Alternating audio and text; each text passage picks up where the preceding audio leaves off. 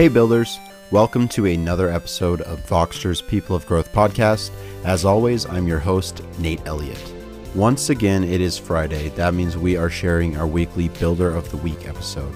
These episodes are shorter and highlight someone who is up and coming in an attempt to provide a platform and support for them in their journey.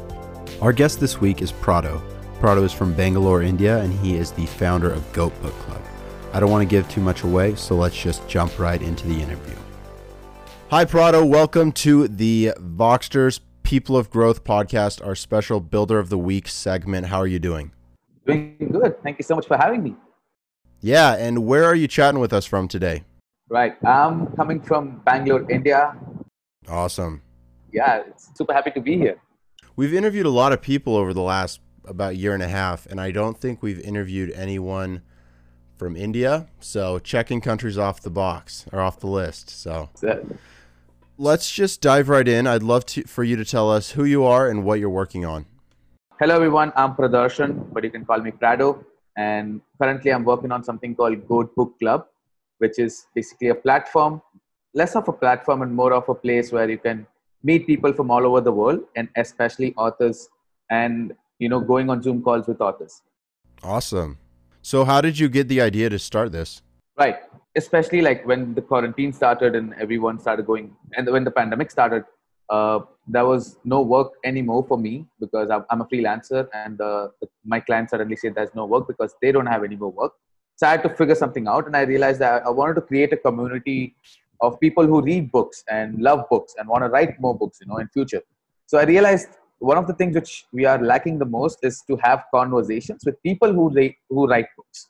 For example, authors, right? And I realized we need to have more Zoom calls, even when Zoom Zoom calls were not even like starting getting started. So at, at the start of month of March itself, I had an idea of why not we go on Zoom calls with authors. But I had, you know, I had things like it will it will fail. I no no authors knows me. I don't know any author. How will I get in touch with them?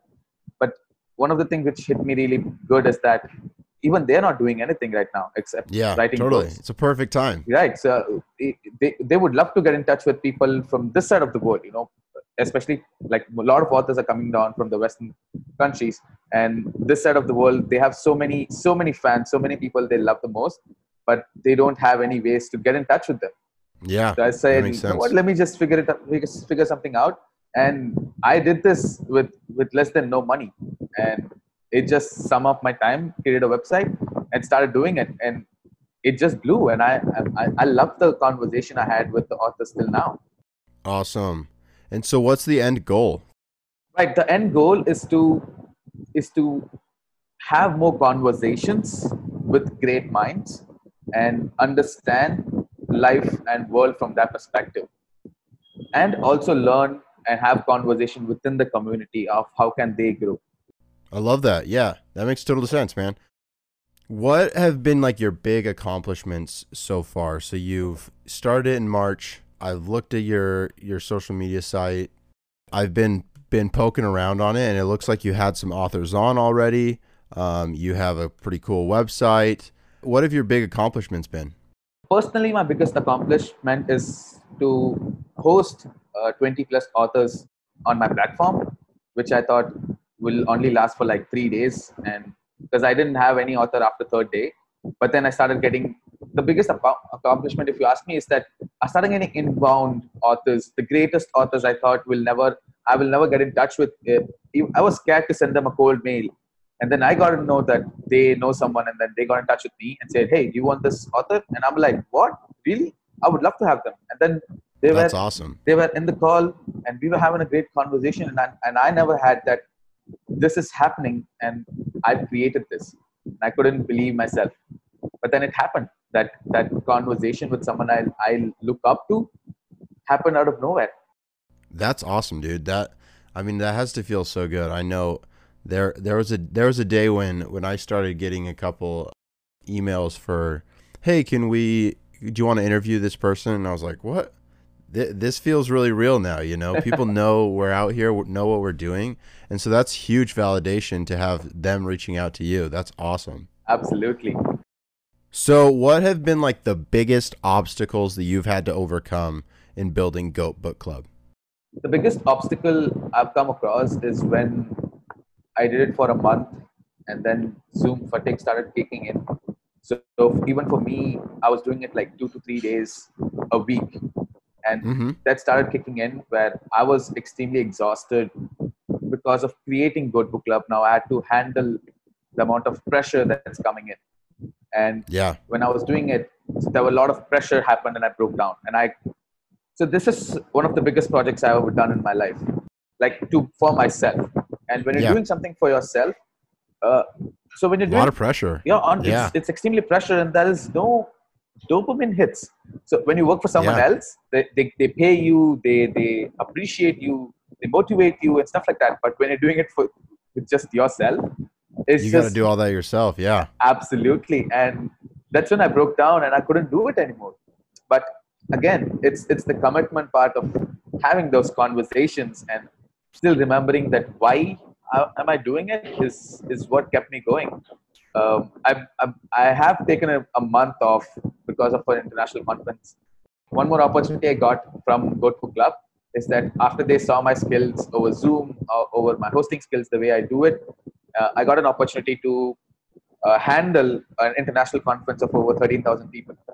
That's awesome. So they got in touch with me and said, "Hey, can you help us out?" But I didn't help them out exactly with the whole structure part, but here and there, anywhere, you know, uh, with the videos and with everything else they needed help with, I, I helped them out. I helped them network in the in the platform and stuff like that.